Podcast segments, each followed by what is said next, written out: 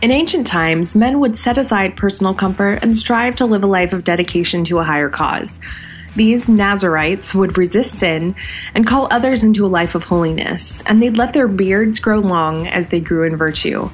So, in honor of these great men, each November, a bunch of guys started getting together online and focusing on growing in virtue and growing out their beards.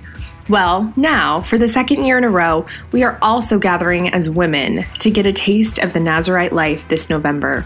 We're going to focus on growing in community, growing in virtue, and letting a little bit of vanity go by sacrificing one aspect of our personal grooming for the month of November. This year, we launched a podcast for the Nazarite Challenge. This podcast, Virtue Riot. My name is Jill Simons, and we are getting ready to start talking about our last cardinal virtue today with a presentation from one of the Franciscan friars of the Holy Spirit. And he's really going to start leading us into this last phase of the challenge, talking about the virtue of justice, what it means, and how we can live it out. Hello, my name is Father Ignatius Mazanowski, and I'm a founding member of the Franciscan Friars of the Holy Spirit. And it is good to be talking with you today about the virtue of justice.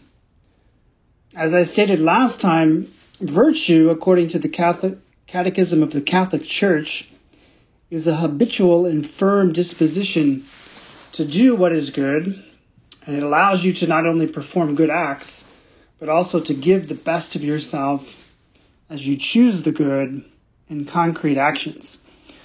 Another way to say it is that virtue is an acquired disposition to act in a right, good, and praiseworthy way. One interesting thing about virtue is that you can grow in virtue. You can become more consistent at living virtuously, and you can get better at practicing virtue day in and day out.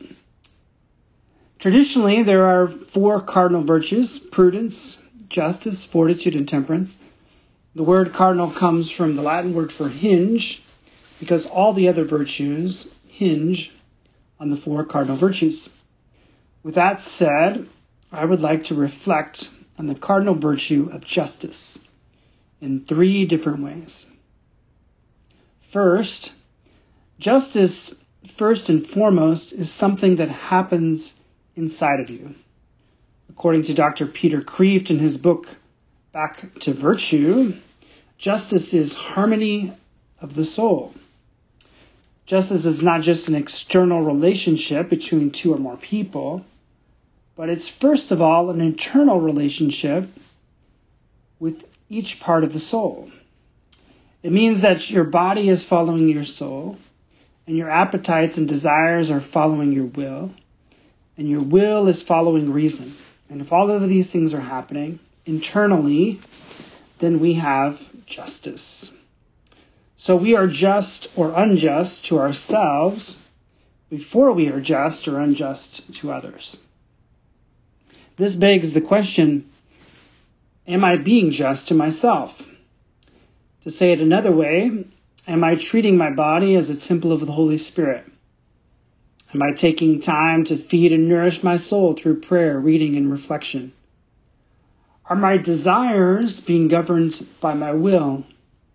Or am I allowing my desires to lead me where they will? Finally, is my will being led by reason and thinking rationally and rightly?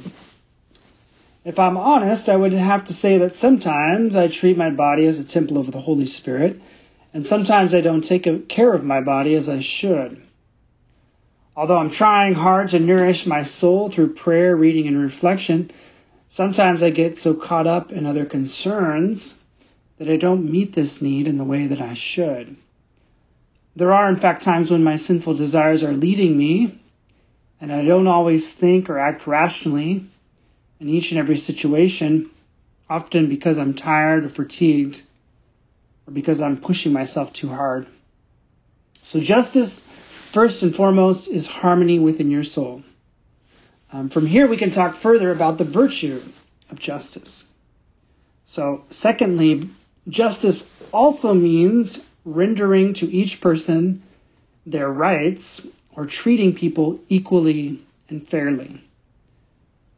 So each person that we come in contact with deserves justice because they are made in the image and likeness of God. And they've been given dignity and value and worth by Him.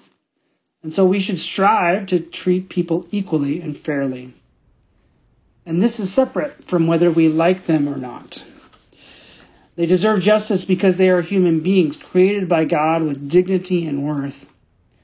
Practically speaking, this means that even the family member or coworker that we struggle to get along with deserves to be treated fairly.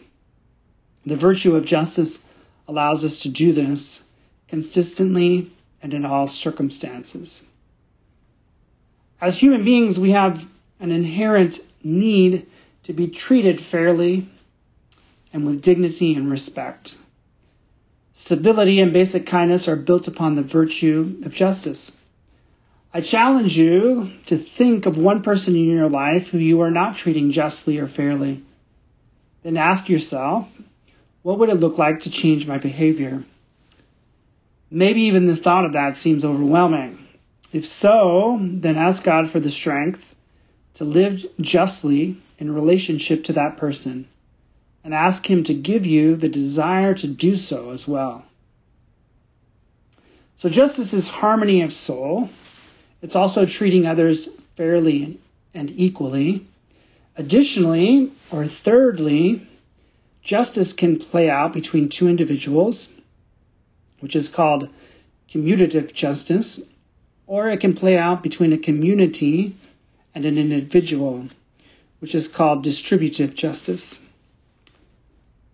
This plays out ethically in different ways. For, for example, if someone commits a crime, it calls for distributive justice rather than commutative justice, which means that an impartial judge decides the case, and if the person is found guilty, the judge then applies a punishment to the criminal on behalf of the state or community, rather than the individual whom the crime was against resorting to getting even or getting revenge. A vigilante is someone who takes justice into his own hands, which normally leads to more violence. Whereas when distributive justice is in place, the violence ends and the criminal pays the penalty for the crime. Another quick example is when someone has a problem with something you've done or said, and instead of going to you directly to address it, they choose to talk to someone else about it, um, this would not be the correct way to handle it. Um, Jesus, in fact, in Matthew 18, verse 15 to 20, warned against this, and he taught that we should first go directly to the person, which is commutative justice, instead of seeking the help of others, which is distributive justice. But Jesus also wisely said that if the person does not listen, then distributive justice would be appropriate, and thus it would be just to go to the leaders of the church so they can address it. This builds upon the idea that a person first has a right to try to address the accusation against himself, and it is just to allow them to do so before it becomes public in a larger way. So, in summary, justice essentially begins with the idea of harmony within our souls, our hearts, and ourselves. Then, by extension, justice is the right that every person has to be treated fairly and equally. And there are two kinds of justice commutative justice, which is justice taking place between two people, and distributive justice, which is justice taking place between a community and an individual. The virtue of justice is the virtue that allows us to have harmony in our souls, to consistently treat others fairly and equally, and it allows justice, which includes punishment for wrongdoing, to take place between individuals and between a community and an individual. And so let us close in prayer. Heavenly Father, we beg you to help us to rightly order our souls, hearts, thoughts, and desires, that we might come to the true harmony that you want for us.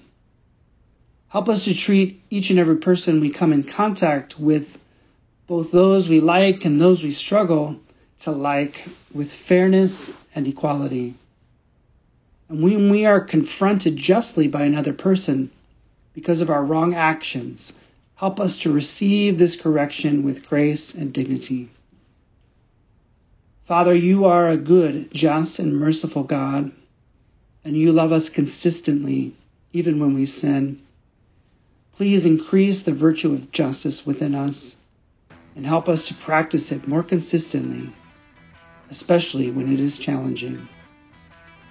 And may Almighty God bless you, the Father, the Son, and the Holy Spirit. Amen.